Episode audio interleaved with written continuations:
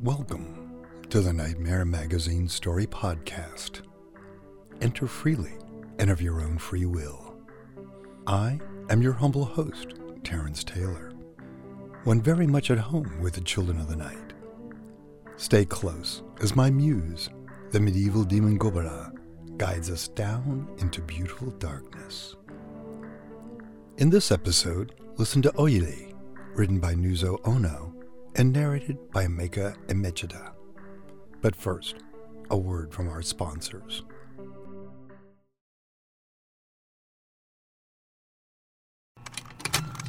Contained herein are the heresies of Radolf Burntwine, erstwhile monk turned traveling medical investigator.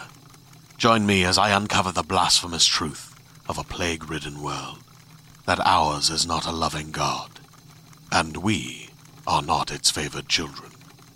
The Heresies of Radolf Burntwine, coming January 2nd, wherever podcasts are available.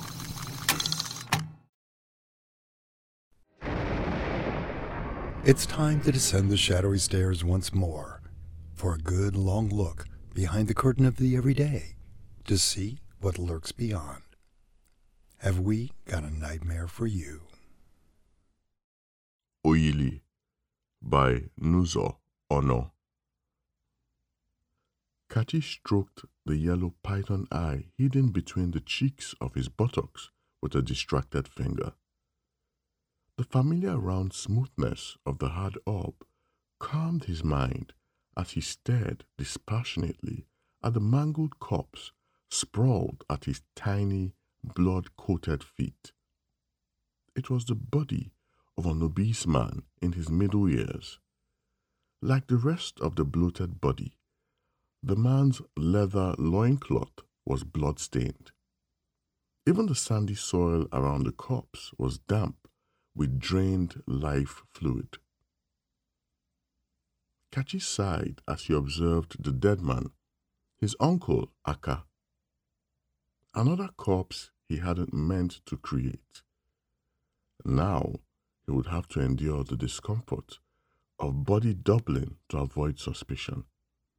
Not that anyone would suspect a mute 10 year old boy of murder. Still, it's better to be safe. Another gust of air escaped his blood-stained lips. He shut his eyes and pressed his yellow ass eye into his flesh. Hard, harder.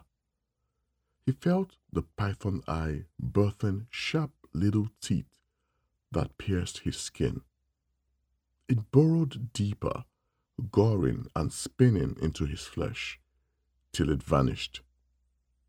His skin rapidly sealed itself, leaving a smooth, bloodless surface that throbbed.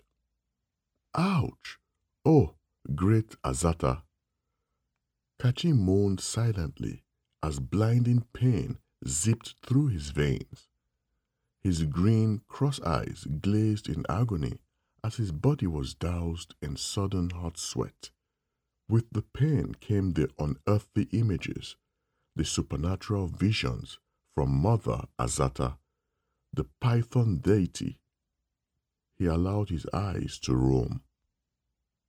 With his charmed vision, Kachi saw the tiny hut he shared with his widowed mother, as well as the three larger huts that belonged to his late father before his uncle Aka seized them. His astral gaze hung heavy over their family hamlet, following the movements of its inhabitants. Aka's two wives were busy preparing the evening meal over the open fires while his mother skulked around the hamlet, her movements stealthy and fearful. In the light of the dying sun, Mama's eyes glistened with unshed tears darting anxiously around like one seeking a lost treasure. Kachi knew he was the missing treasure his mother sought. He let out a deep gust of air and began to weave his dual reality inside his head. A mighty shudder quaked his body as he started to birth his oyili, his double. He felt his invisible doppelganger separate violently from him in an agonizing ritual that plunged his mind into instant darkness. He started to fall, smashing against the bloodied and bloated corpse of his dead uncle with a hard thud. When next Kachi opened his eyes, the stars winked in the black skies like the mirrored glittery eyes adorning Mother Azata's great length. A warm breeze fanned his exposed body, and pesky mosquitoes whined noisily near his ears. By his side, his late uncle's corpse, now a withered husk, his shriveled skin wrapped tightly around his bones as if glued with tree gum. Kachi scrambled to his knees and reached his fingers between his buttocks. The smooth skin he felt confirmed the disappearance of his yellow ass eye. He heaved a deep sigh. Good. As always, the charmed python eye had successfully birthed his double. He could tell by the sudden emaciated state of his uncle's corpse that his oyili had clearly enjoyed a bountiful feast to speed its growth. The body doubling always walked faster when there was fresh meat to feed and give flesh to his spirit self. A goat, a dog, a pig, even a corpse. From his kneeling position, he observed Aka's dried corpse with detached fascination. In his lifetime, Aka had been a towering giant of a man, instilling terror and subservience in their family. Now, he was a skeletal husk dressed in bloodied skin, his skull stretched in the malevolent green of the unhallowed dead. Kachi inhaled deeply, looking up to the skies. He allowed his charmed inner eye to wander again. This time he saw himself, his oyili, lying in deep slumber inside the small hut he shared with his mother. Good. He staggered to his feet and stretched yawning indulgently, long and wide. Great Azata, I'm so hungry I could eat a cow. His eyes suddenly narrowed. Uncle Aka should still have the cowrie coins. Kachi started to rifle through the corpse's loincloth. He eyed the terror glazed eyes of the dead man with the indifference reserved for a squashed ant.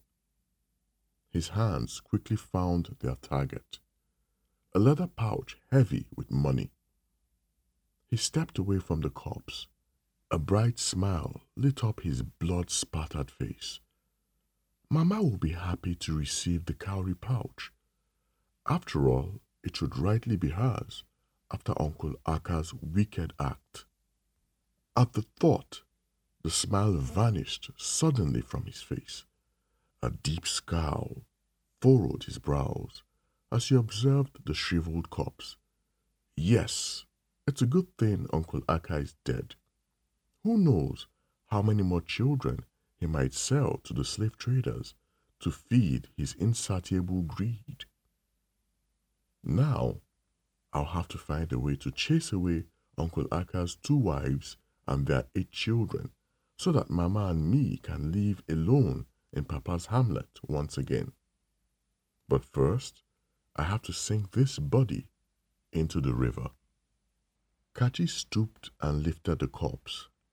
His movement was fluid and effortless, as if he carried a dead chicken rather than a grown man's body. The supernatural strength gifted him by the great Python deity ensured his breathing was unlabored by the weight of his uncle's corpse. He took a couple of steps and stopped. He dropped the corpse to the ground as if it were a sack of cassava tubers. He stared coldly at it for several seconds. Should I just chuck it into the bush and be done with it? On the other hand, the villagers might discover the body before the wild animals devour it. With a shrug, he stooped and grabbed the corpse by the arm and began dragging it along.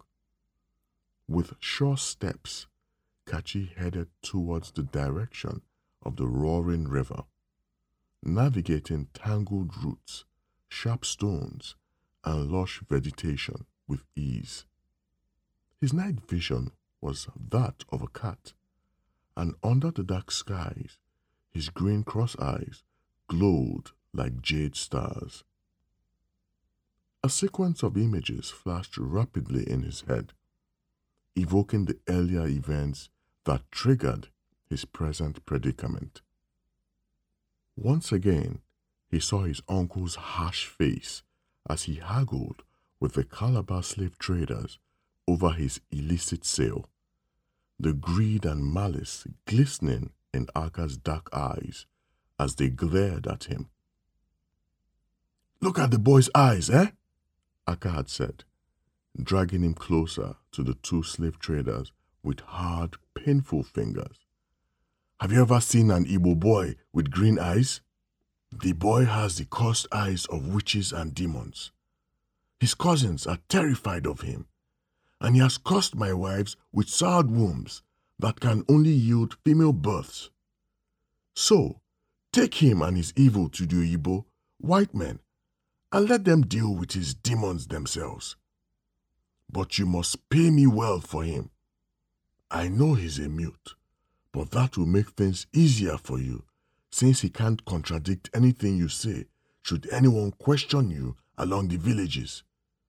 Anyway, I'll need enough money to pay for a cleansing ritual at the witch doctor's to ensure he doesn't return to haunt me should he die at the river of no return. The trade had been quickly concluded, and the men had grabbed Kachi's hands firmly as his uncle walked away without a backward look, but not before he left Kachi with a dire threat. Make sure you don't try to escape. Do you hear? Aka had snarled at Kachi, his bloodshot eyes as ugly as his raspy voice. You must agree that they are your kingsmen if anyone asks. If you cause them any trouble, I will kill your mother with my bare hands and feed her body to the vultures. Are we clear? Kachi nodded, his eyes wide with panic. Nothing was clear to him, neither his uncle's sudden treachery nor his unknown destiny. Aka had ordered him to trudge along to the market that morning. It was his tenth birthday as well. He hadn't even said a proper goodbye to Mama there had been no need for it. After all, the market was just a few hours' errand. Fool, goat that he was, he had even harbored the foolish thought that Uncle Aka planned to buy him a secret birthday gift. Now he belonged to the slave traders. Kachi's heart tightened, squeezed by sharp metal claws. He felt the full force of Mama's anguish when she discovered his fate. When Uncle Aka returned from the market without him, he swallowed deeply, pushing back the pain. He wanted to cry, but his voice remained as silent as it had been from the fateful night the great python goddess claimed his soul on his first birthday. It was also the day his father had died in his desperate and foolish attempt to save his only child from Mother Azata's deadly coil. As the slave traders dragged him away, a voice whispered suddenly inside his head, an ancient voice that hissed with fire and dripped with honey. It caused his body to sway in a hypnotic trance as he listened. Then Kachi smiled. I'm not alone. Great Mother Azata is with me. An owl hooted from a nearby tree, and Kachi welcomed the sound. Good. I'm getting closer to the river. With calm indifference, he transferred the corpse to his left hand, dragging it with ease along the rugged landscape. Once again, he allowed his thoughts to return to the site of his uncle's meeting with the slave traders. His eyes gleamed with sudden glee. Great Azata! Will he ever forget the stunned terror on the faces of the two slave traders when he shed his human skin for his reptilian body just a few minutes into their journey? One second they were holding his hands in a bone grip. The next, they were clutching a black, double headed mamba that sank its fangs into their bodies with deadly ferocity, dosing them with lethal venom. With his cold snake eyes, Kachi had watched them wreathing and bloating on the ground, their mouths foaming from his poison. He hadn't bothered to await their deaths as he slithered and twisted through the bushes in hot pursuit of his uncle. In his transformed snake form, he sought his target with icy menace. In a slick wave, he glided through the dense vegetation till he spied Aka's lumbering frame along the dusty path. His uncle was whistling a tuneless song with smug satisfaction. Kachi slowed, crawling to a snail's pace behind his uncle. He debated whether to bite Aka on his exposed ankles or sink his fangs into his fleshy ass. In the end, he did neither, changing rapidly back to his 10 year old human body. Kachi materialized beside his uncle. He tugged Aka's arm with gentle insistence. His uncle looked down at him and gasped. The stunned look on Aka's face upon seeing him brought the silent giggles to Kachi's lips. What is this?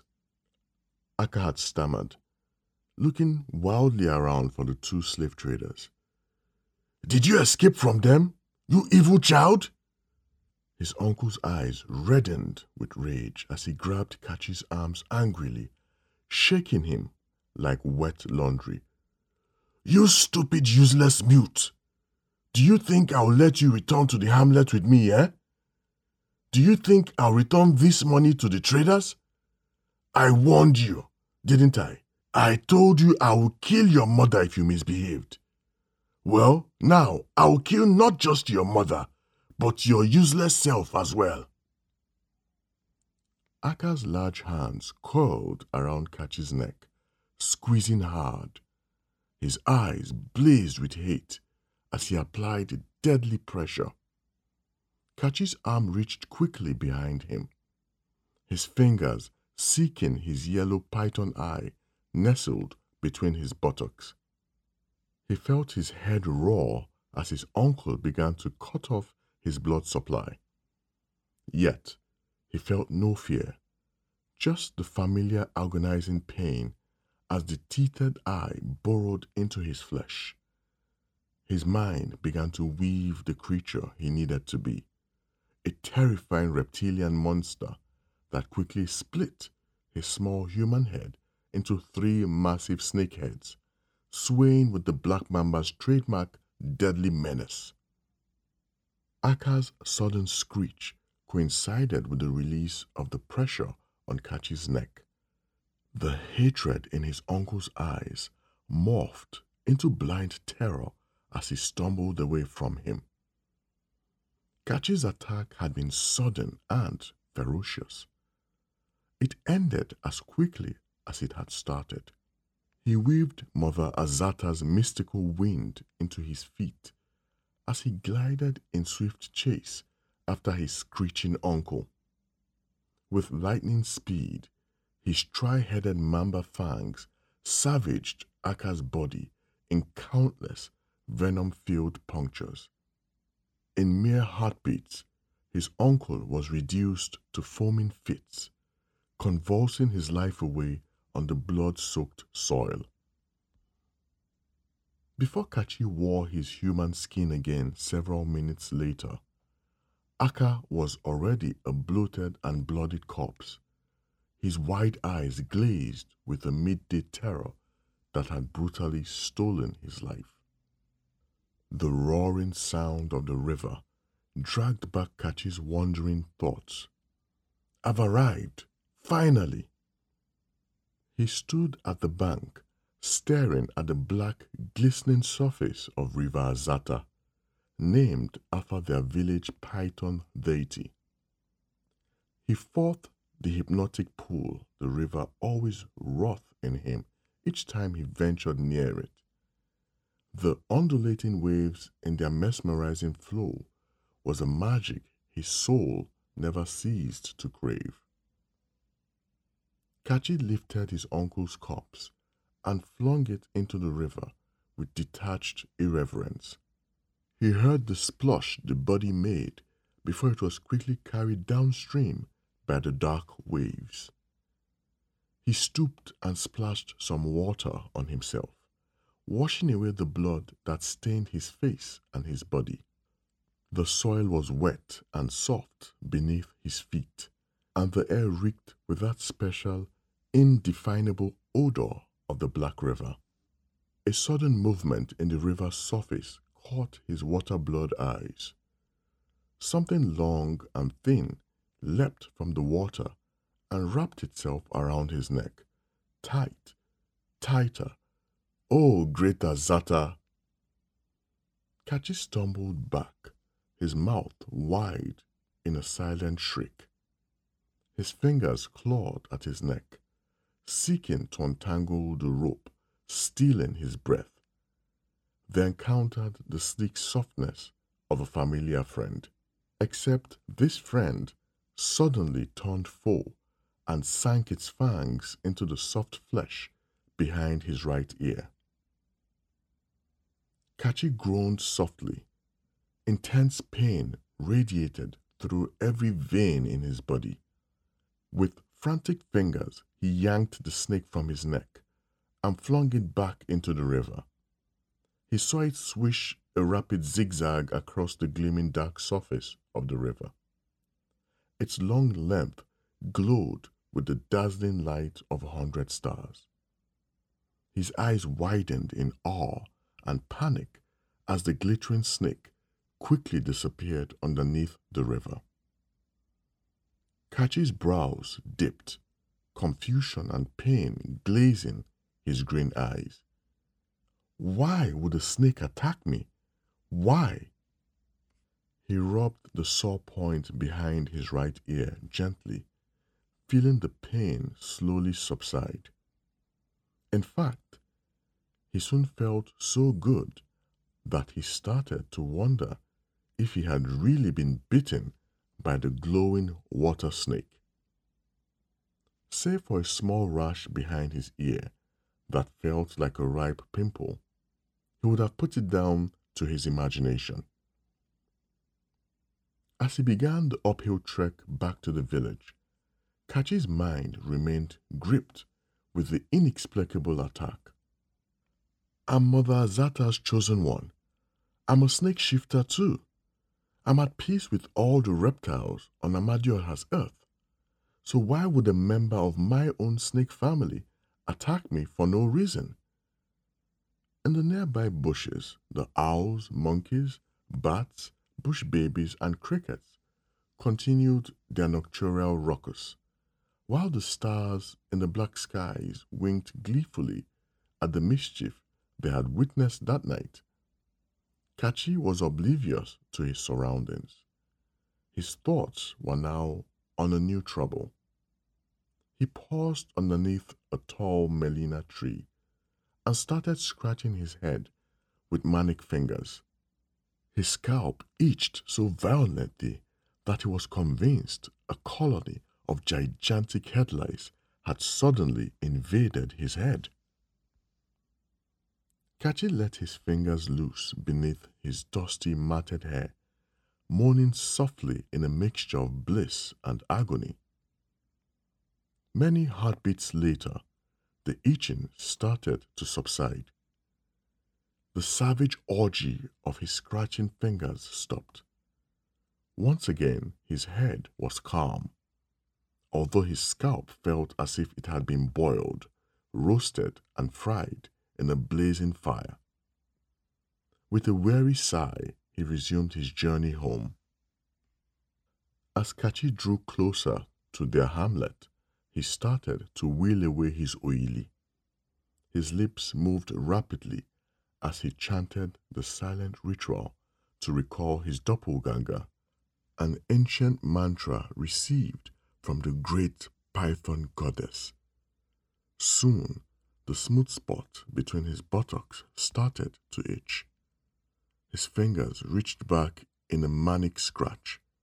He felt the slow and steady growth of the lump till the yellow python eye returned in its smooth, hard rotundity, nestling safely once again between his buttocks. Something light, small, and invisible enfolded him in a warm embrace. He smiled. Good. By the time he snuck into the hut he shared with his mother, his oyili had vanished, and Mamma was in a deep slumber on her raffia sleeping mat. He stealthily stretched out on his mat with a tired sigh. His fingers furtively sought the back of his right ear. The small pimple from the snake bite had vanished. He smiled and shut his eyes. When sleep finally came, Kachi's dreams were light and joyful, the charmed dreams of the innocent. He was woken up the next morning by the confused uproar in their hamlet as news of Aka's disappearance spread across the village.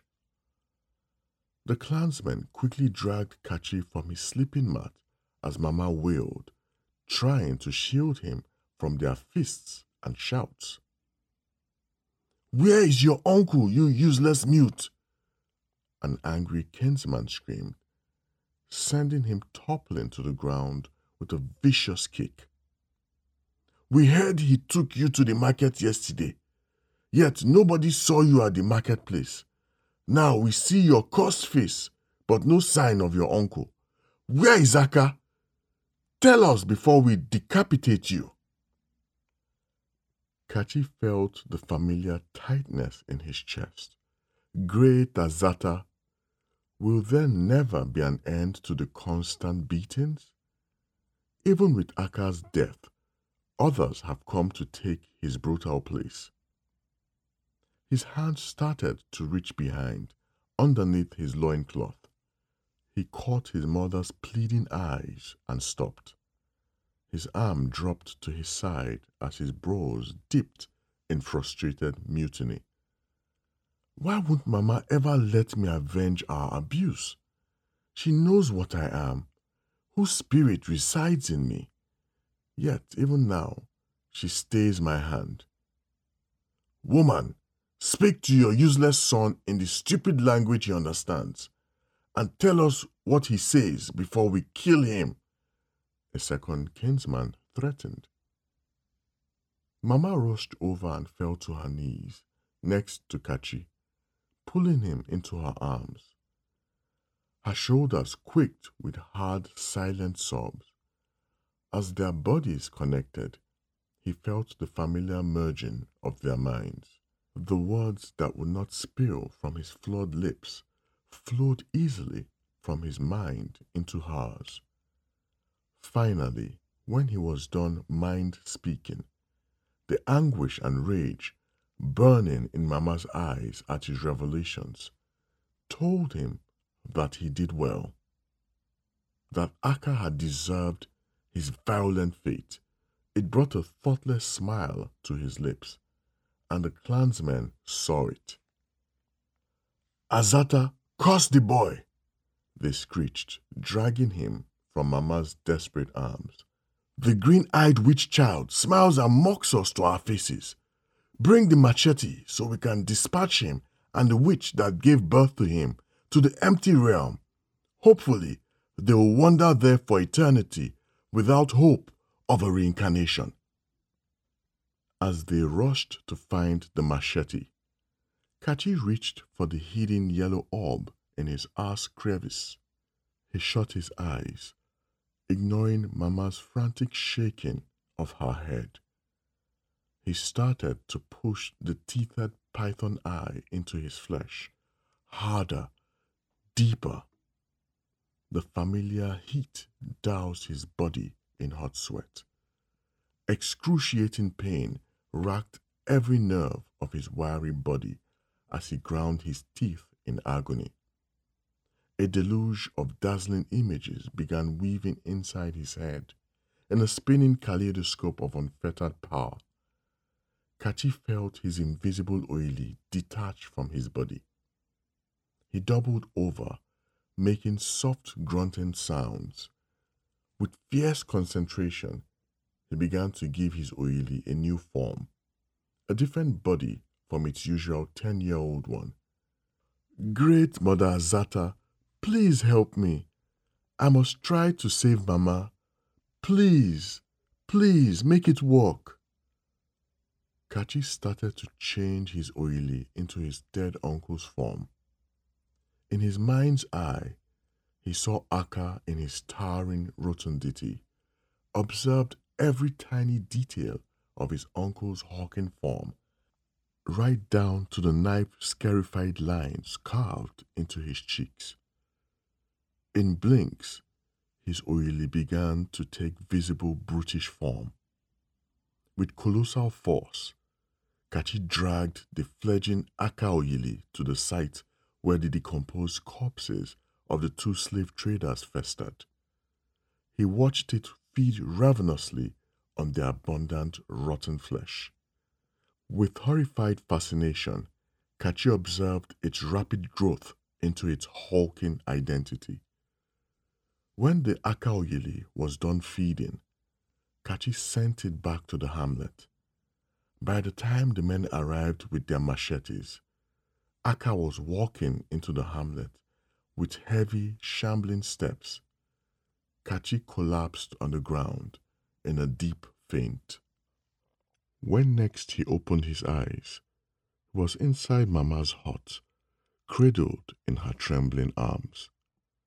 Oh, great Mother Azata be praised, Mama exclaimed upon seeing his open eyes my son is back again. Mama pulled him closer, filling his nostrils with her familiar loving scent of kennel oil and wood smoke. Beyond the open door of their hut, Kachi heard the sounds of joyful celebration in their hamlet. Your uncle came back, Mama said, hearing his unspoken questions. Oh, my good son, what a great miracle Great Mother Azata did for us today, bringing back your uncle before those wicked men could kill us both. Isn't it a good thing I stopped you from using your Azata powers to attack them? They greatly outnumber us and would have surely killed us today if you had changed into your snake body and exposed your magic to them. Mama shuddered, her eyes terror filled as recollection flooded her mind. Mama had witnessed his first skin shedding when he was just five years old. Kachi's python ass eye was a terrible secret they shared, a cursed deformity Mama always told him never to reveal to anyone. Mama had first noticed the strange glowing protuberance the day after the python deity had swallowed Kachi whole before regurgitating him and killing his father in the process. Kachi had turned one year old on that fateful day. From then, Kachi lost his voice and developed the terrifying visions that exposed the evils in their community. Wicked acts only he could see and avenge. He had also developed the unique mind reading ability shared solely with his mother. Mama said it was from their bonded thoughts that she had learned of his terrifying secret. The fact that the python goddess, Mother Azata, had marked him as a human watcher, a powerful sorcerer, charged with the task of watching over her community and exacting swift vengeance on those that would commit evil or bring harm to her devotees. Save for their joint thought sharing abilities and his supernatural strength, neither Kachi nor Mama knew the full extent of his powers until the day they encountered the cannibals from the notorious Abani clan at their isolated farmland. Aka had confiscated all their prime farmlands after his father's death and left Mama with the unfertile land located at the farthest outskirts of the village. Every trip to that distant farmland was fraught with dangers, from wild animals to the body snatchers and slave raiders. But Mama had no option. It was either that or die from starvation. The three cannibals had struck on a late afternoon, just as they left the farm for their journey home. The sight of their blood smeared faces brought a loud shriek to Mama's mouth. She pushed Kachi behind her, backing away from the fierce looking men advancing with their machetes held high. Run, Kachi, Mama gasped. Run as fast as your legs can carry you. And don't look back. You hear me? Don't look back, no matter what you hear. Mama stuttered, her voice terror hoarse. Kachi felt a sudden intense heat douse his body with gushing sweat. His head grew light as it filled the air.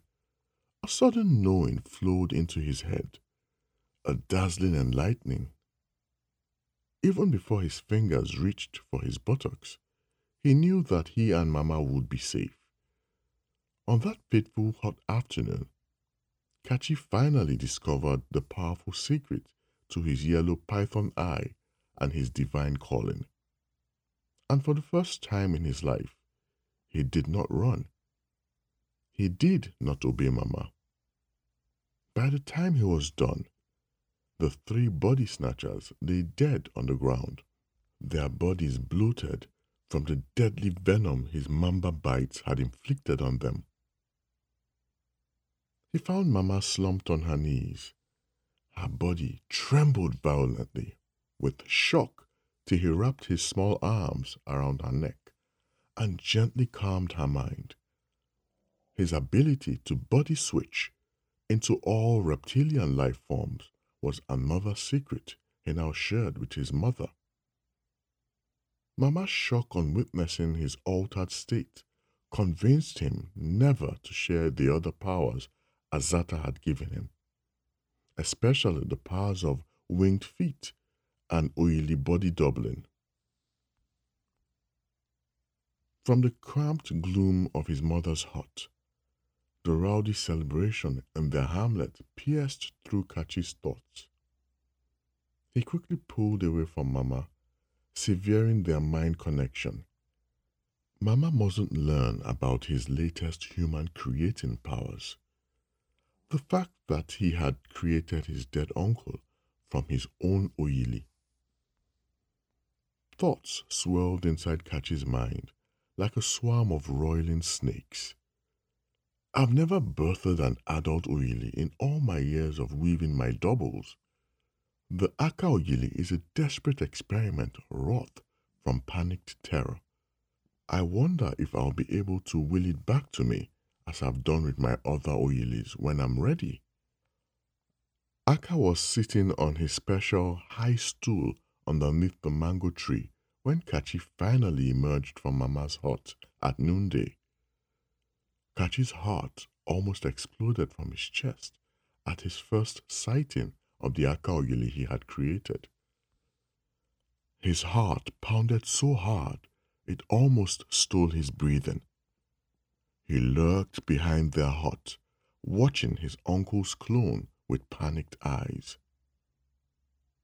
Aka was surrounded by their kinsmen, who raucously shared gourds of palm wine with him. Aka's wives and daughters milled around him, their faces wreathed with a kind of joyful anxiety. Seeing this huge Akaoyili close up filled Kachi with inexplicable terror. It wasn't quite the same as seeing a ghost, but it was horribly close. A slight shudder shook his small frame. As the afternoon stretched, calmness gradually soothed Kachi's fear. Save for the strange ashy hue in his uncle's skin, Aka looked just like his normal brutish self. With reluctant steps, Kachi walked slowly over to his uncle and bowed low in the usual obeisance. He remained stooped, waiting for Aka to shout the familiar, Get lost, you useless mute, at him. But his uncle said nothing. After several silent seconds, Kachi lifted his head and found Aka staring intently at him. His black eyes glinted with cold malignancy. An icy chill doused Kachi's body, crawling wispy dead fingers up the back of his neck. Something is bad wrong. He shuddered, averting his eyes. He could feel the badness oozing from his uncle through every pore in his body. Great Azata, what is wrong with this Akaoyili I've created? Boy, yes, you useless mute. What happened to your uncle yesterday? The nearest kinsman asked, glaring at Kachi with eyes dark with suspicion. And don't look at me with those witch eyes as I speak to you. Tell us why your uncle has lost his speech and become mute like you.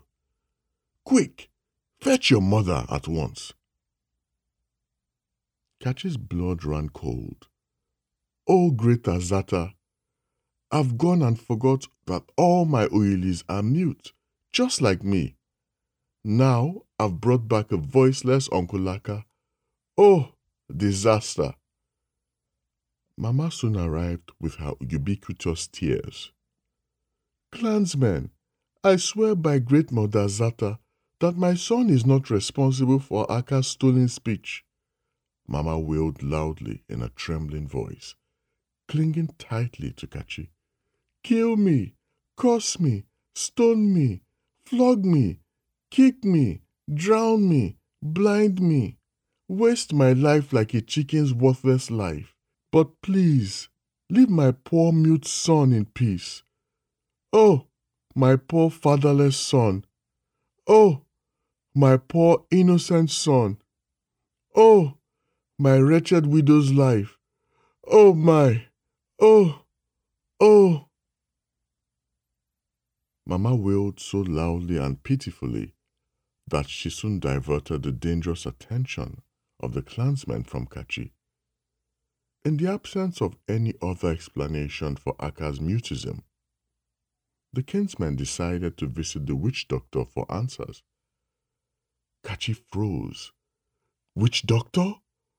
Oh no, no! The truth must never come out. Instantly, Kachi rejected the idea in his mind, and immediately the Akaoyili mimicked his decision with Ombi acquiescence. Uncle Aka shook his head vehemently and stared so coldly at the kinsmen that they hurriedly dispersed to their hamlets. Something about Aka suddenly made them uncomfortable, even though they couldn't pinpoint it. Kachi heaved a sigh of relief.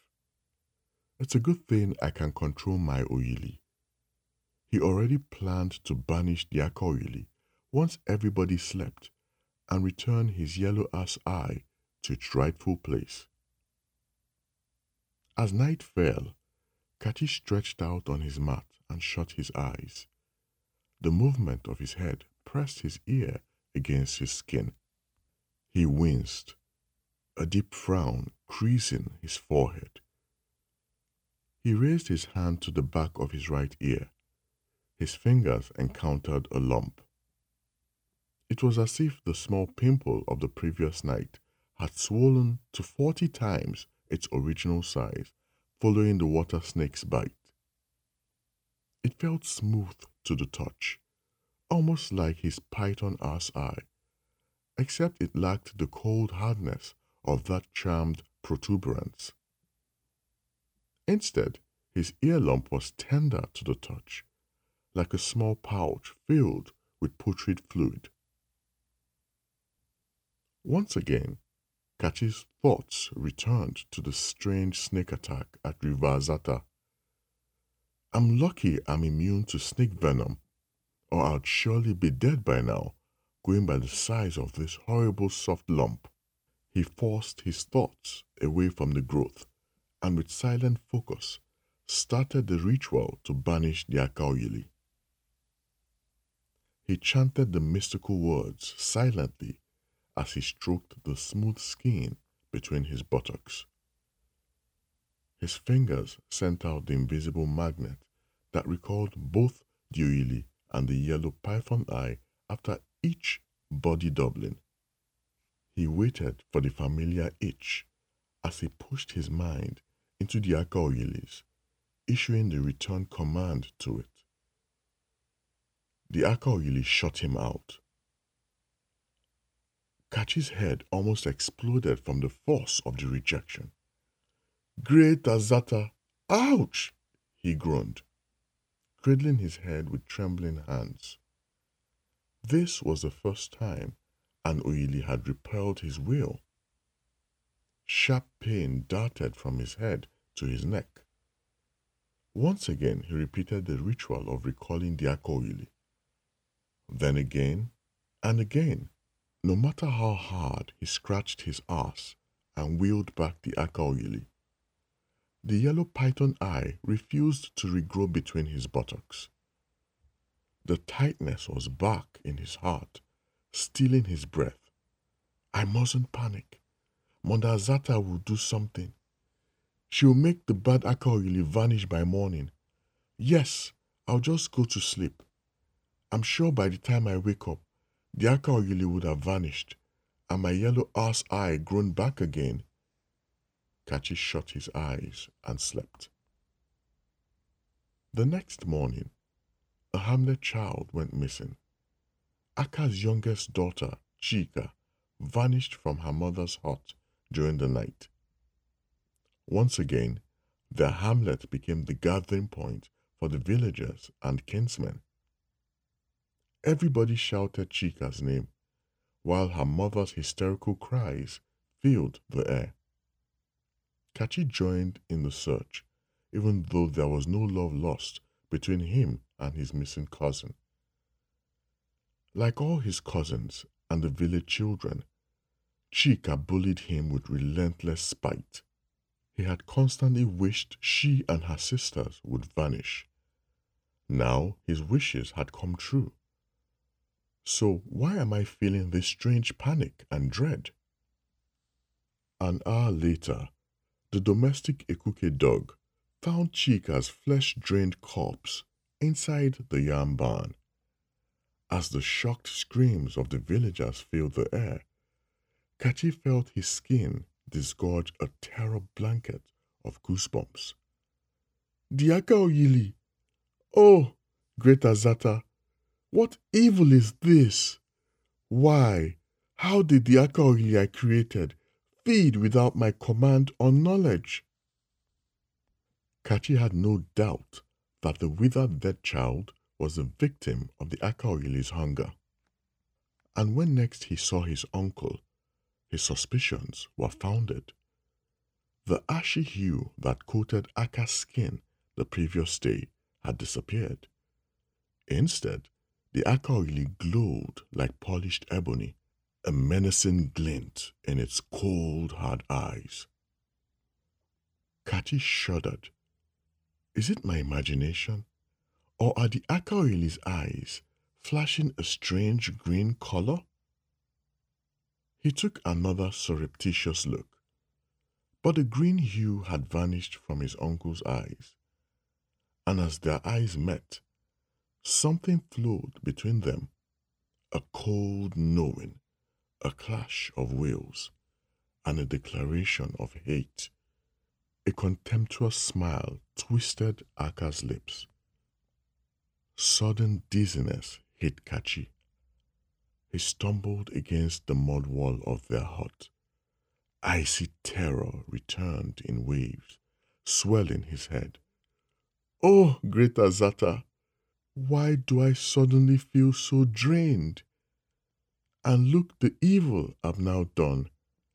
I've gone and created a sad Oyili, one that is bigger than me and determined to stay and feed. I should have never fed it decomposed corpses. Now it's too late. How am I going to vanish this horrible Oyili before it wreaks more harm in our village? How long will I keep watching and chasing after it? For the rest of the day, Kachi watched the Akaoyili with stealthy grit. Chika was buried the next day in Ajofia the bad forest for the accursed dead. As a child that died before her parents, especially such an inexplicable death, she was deemed a cursed corpse, unworthy of a reincarnation into their clan. Her mother wailed until she lost her voice. As Kachi observed his uncle's grieving wife, he felt guilt and shame quake his body in silent sobs. The tightness in his chest almost caused him to faint. Oh, great Mother Azata, what have I done? I've gone and brought evil into our hamlet and killed my poor cousin. I really regret wishing Chika and my cousins gone from our hamlet. Even as he mourned his late cousin, a dark thought kept whirling around in Kachi's head. How will I defeat this accursed Oyili that is determined to stay? That night, the Akaoyili came for him. Kachi woke up shivering, an icy chill like nothing he had ever experienced, caused his breath to smoke and his teeth to chatter he groaned and opened his eyes. Then he screamed, a silent shriek of terror. The Akaoyili leaned over him, its hulking bulk blocking his escape. Its eyes glittered in terrible green hue in the darkness, and Kachi saw its murderous intent. He tried to scramble from his mat, but an inexplicable weakness drained his strength. He stared with terror glazed eyes at the hulking intruder, his pounding heart roaring in his head. The Akaoyili hauled him up from the mat. The strength in its powerful arms stunned Kachi. Great Mother Azata! Great Mother Azata! Kachi was babbling in silent terror what to do? How do I vanish this Akaoyili? It is me, yet not me. It's a bad, wrong me that is bigger and stronger and wants me dead. Oh, great Mother Azata! And Mother Azata heard him. Her voice was an ancient horned hiss inside his head, and Kachi's eyes widened in sudden illumination. Uncle is nothing but an Oyili. Despite its human form, an Oyili is just a body without a soul. It can't create, change its form, or take over its maker's powers unless it feeds on its maker. At the thought, terror sent heart pounding panic into Kachi's body. In a blink, he shed his human skin and slithered out of the hut. In his weakened state, a grass snake was the best he could do. He disappeared into the cassava bush before the Akaoyili could grab his snake tail. The chase began. Through winding paths, bushy trails, and bumpy terrain, the Akaoyili chased Kachi as he weaved his way toward River Zata. Under the moonless sky, Kachi allowed his charmed inner eyes to wander. They followed the undulating curve of the Black River till they found the water bloated corpse wedged between some reeds and leaning branches. Uncle Aka's body, yes! As Kachi crawled to the shore, he quickly shed his snake skin for its human form. Instantly, his head started to itch. It was the same manic itching he recalled from the day of his snake bite. As his fingers gored into his scalp, he felt something throbbing behind his right ear. He touched it and gasped. His eyes widened in wonder. A python eye. Oh, great Mother Azata, I've grown a new python eye behind my ear. Hope flared bright in his heart. He touched the ear lump again. There was no mistaking its unique shape.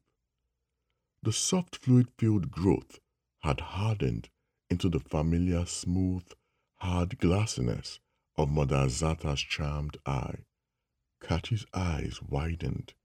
His breath came in short, fast gasps.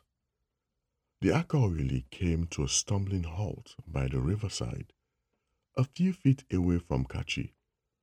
Its brows dipped in a frown as it saw the swollen corpse bobbing in the dense reeds. Sudden recognition widened its eyes. It stumbled backwards, staring at the corpse with terror glazed green eyes. Uncle Aka, release my Oyili now and return to your corpse. Kachi spoke into the Akaoyili's head. The Akaoyili swerved its head away from the bloated corpse and started advancing towards Kachi. Menace pulsated from every pore of its mammoth body. Kachi steeled himself. Once again, Mother Azata's voice reverberated inside his head. Destroy it with its greatest fear. That which makes a man's life is a man's greatest fear. Kachi took a deep breath. No, he won't shift from the tri-headed mamba this time. With its superior strength, the Akaoyili would crush him in a blink. Already, he could see in the hard gleam of its eyes that it expected him to resort to his default reptilian mode. Kachi pressed the python eye behind his ear. Instantly, he felt the familiar teeth burrow into his skin dousing him in sudden hot sweat. Just as the Akaoyili wrapped its powerful hands around his neck and lifted him off the ground, he shut his eyes and melted. A sea of venom doused the Akaoyili in a deadly liquid avalanche. It filled its gaping mouth and massive body with the lethal poison of a fearsome swarm of invisible mamba predators. Kachi saw the stunned disbelief and terror in the Akaoyili's green cross eyes as it choked and drowned in pure venom. Panic set in as it tried to flee the poisonous deluge, but it was too late. And for the second time, Mamba venom killed Aka.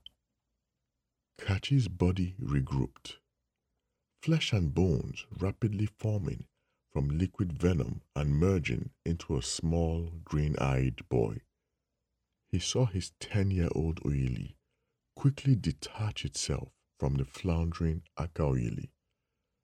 It merged into his body with a soft sigh. He felt the familiar burning sensation overwhelm him. An intense itch in his arse sent his fingers scratching manically. A hard lump began to grow beneath his scratching fingers. He reached up to his right ear. The new lump was back to its soft, malleable state. Kachi sighed tiredly. Where the Aka Oyili once stood was now an empty space. The bloated corpse, bobbing by the reeds, sank deep into the river, as if pulled down by iron hands. Once again, darkness held sway, together with the raucous creatures that ruled the night.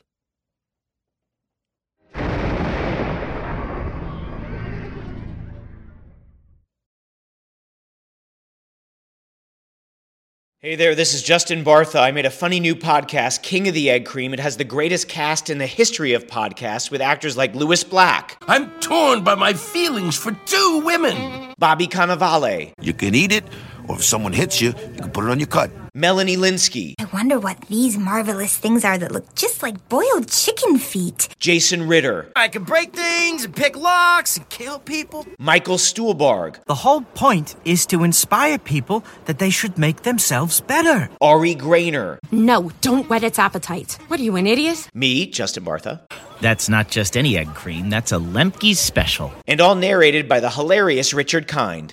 This is the story of Harry Dalowitz and how he rose from nothing to become New York's King of the Egg Cream. So if you like funny true stories, come listen to King of the Egg Cream, available wherever you get your podcasts.